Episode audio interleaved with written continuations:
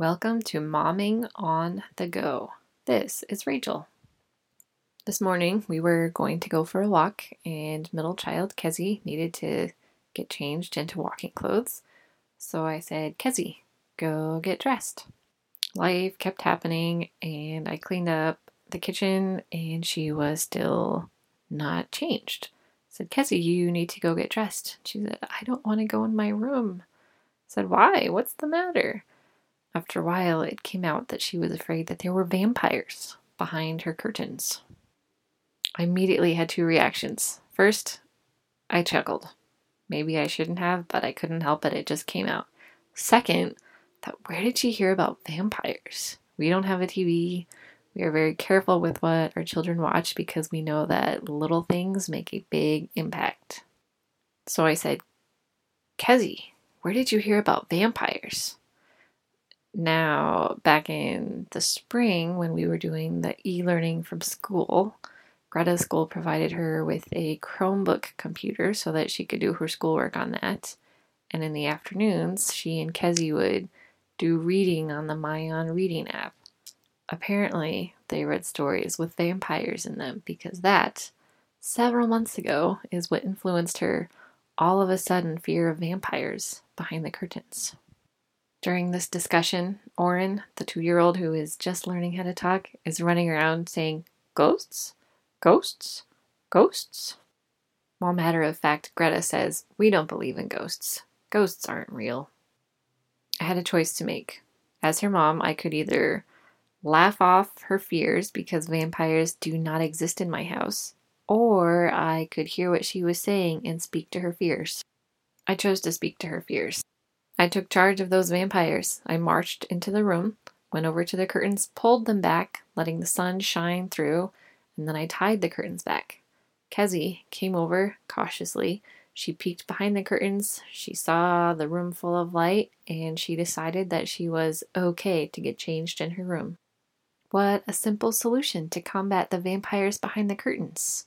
It was quick, it spoke directly to her fears, and it showed her what was true. No vampires behind the curtains. How many times are we afraid of something? We might know in the back of our heads that it's not a rational fear, but if we're afraid of it, then it's real to us.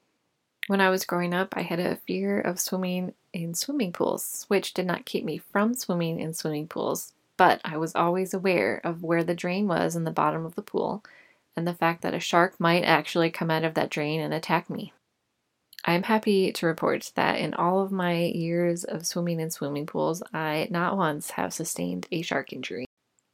I always knew that it was irrational to think that sharks came out of swimming pool drains, but that didn't stop me from fearing that it might happen. Somehow I got over that fear because I will go swimming in swimming pools and even the ocean. Occasionally, when I'm in the deep end of a pool, I think about sharks, but I don't let that stop me from enjoying the moments anymore. God cares about these fears, even the silly ones, even the ones that we know are irrational. God cares about them. God cares about what matters to us. And if something is causing us to be afraid, He wants us to take it to Him, no matter what it is. He's not going to laugh at our fears. He's not going to dismiss them as childish. He's going to reach out. He's going to bring us to Him. And He's going to remind us that He loves us. He is with us and He is for us. Romans 8 38 and 39 says, For I am sure that neither death, nor life, nor angels, nor rulers, nor things present, nor things to come, nor powers, nor height, nor depth, nor anything else in all creation will be able to separate us from the love of God in Christ Jesus our Lord. Not vampires, not sharks, not insecurities, nothing, nothing will separate us from the love that God has for us. In Isaiah 40, we see that God holds us close to his heart. He is gentle with us, he loves us.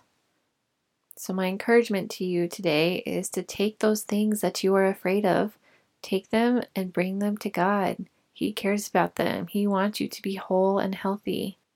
It might take a while to work through your fears, and they might come back every once in a while, but God is not afraid of that. He's not going to leave you, He's not going to view you as a failure. He loves you. So, Bring your fears to Jesus. You do not have to do it alone. And have grace for yourself because God has grace for us. Thank you for listening to Momming on the Go.